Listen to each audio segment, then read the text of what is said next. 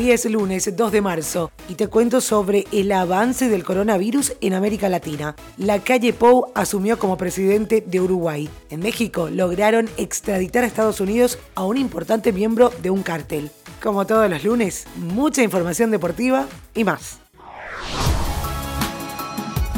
La ministra de Salud de Ecuador, Catalina Andramuño, informó de cinco nuevos casos positivos del coronavirus en su país. Los infectados forman parte del círculo familiar de la primera paciente detectada, que es una ciudadana ecuatoriana de más de 70 años, residente de España, que llegó al país latinoamericano el 14 de febrero. Los pacientes presentan síntomas leves y están bajo vigilancia permanente. El líder del Partido Nacional, la calle Pou, asumió como presidente de Uruguay. Estuvo arropado por los cinco partidos de su alianza. Su mandato pone fin a 15 años del Frente Amplio en el poder. La calle Pou inicia su mandato instalando una nueva política exterior fundada en los principios y valores de la libertad y la democracia. El cambio de la política exterior uruguaya se puso de manifiesto cuando, un mes antes de asumir la presidencia, anunció que los dictadores de Cuba, Venezuela y Nicaragua no serían invitados a su toma de posesión. El gobierno de México entregó a Estados Unidos a Ramón Villarreal Hernández, el MON, presunto operador del cártel de los Beltrán Leiva, para que sea juzgado en Texas. El presunto operador de los Beltrán Leiva es requerido en Estados Unidos por su probable participación en delitos de acecho interestatal y de asociación delictuosa para cometer un homicidio. Su entrega se realizó en el Aeropuerto Internacional de la Ciudad de México con el presidente Donald Trump asegurando que la situación del coronavirus está bajo control en los Estados Unidos y mientras en Europa se están cancelando las principales ferias de turismo, Estados Unidos confirma que su principal encuentro turístico continuará adelante tal como estaba previsto. La edición 52 de la Feria de Turismo de los Estados Unidos será en Las Vegas, Nevada, del 30 de mayo al 3 de junio próximo.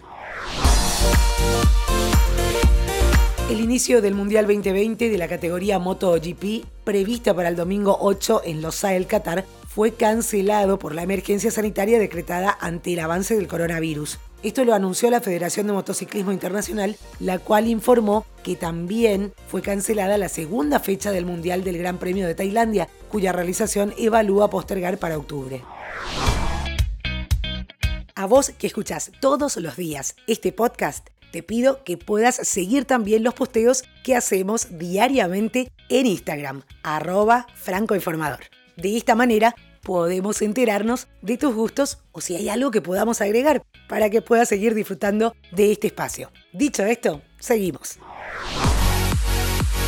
El español Rafa Nadal, número 12 del mundo, venció al estadounidense Taylor Fritz y se consagró tricampeón del torneo ATP 500 de Acapulco. Nadal se impuso con parciales de 6-3 y 6-2 a Fritz de 22 años para celebrar su primer título de la temporada, el número 85 de su exitosa carrera. Un breve resumen de lo que pasa en Europa. Un clásico español, Real Madrid-Barcelona, hizo líder de nuevo al conjunto madridista con la victoria por 2 a 0. Se dio la primera derrota del Liverpool en la Premier, la conquista de la séptima Copa de la Liga por parte del Manchester City y la huelga con balón del Bayern Múnich con sus ultras. También el segundo triplete italiano del colombiano Durban Zapata. Estos son hechos que se destacaron en una jornada en la que el coronavirus sigue afectando al fútbol europeo con el aplazamiento de cinco partidos en Italia, entre ellos el denominado derby italiano, Juventus de Turín ante Inter de Milán y toda la jornada en Suiza. Volviendo a Sudamérica, River rescató frente a Defensa y Justicia un empate 1 a 1 en el Estadio Monumental y lo hace llegar un punto arriba de Boca en la lucha por el título a la última fecha de la Superliga. Todo se definirá el sábado próximo. Y el brote de coronavirus que está sufriendo la población mundial es un tema muy delicado que lamentablemente muchos se están dedicando a desinformar en redes sociales y para combatirlo, la Organización Mundial de la Salud acaba de entrar a TikTok. La cuenta de la OMS en TikTok, que apenas lleva un par de días, únicamente tiene dos videos donde varios consejeros de salud hablan sobre los síntomas del coronavirus, cómo protegernos ante el mismo o la innecesaria utilización de mascarillas a no ser que sea una persona infectada.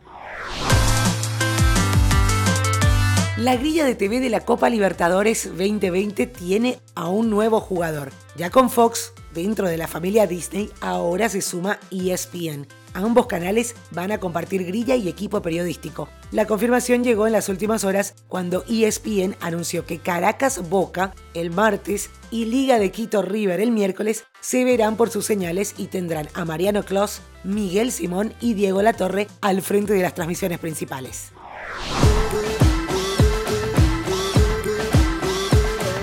Cerramos con la música de la banda coreana BTS. Su nuevo álbum Map of the Soul 7 se estrenó en lo más alto del Billboard 200, con 422.000 unidades equivalentes. En esa suma se incluyen 347.000 compras reales, así como casi 75 millones de reproducciones. Map of the Soul 7 es el cuarto álbum número uno de BTS en los Estados Unidos.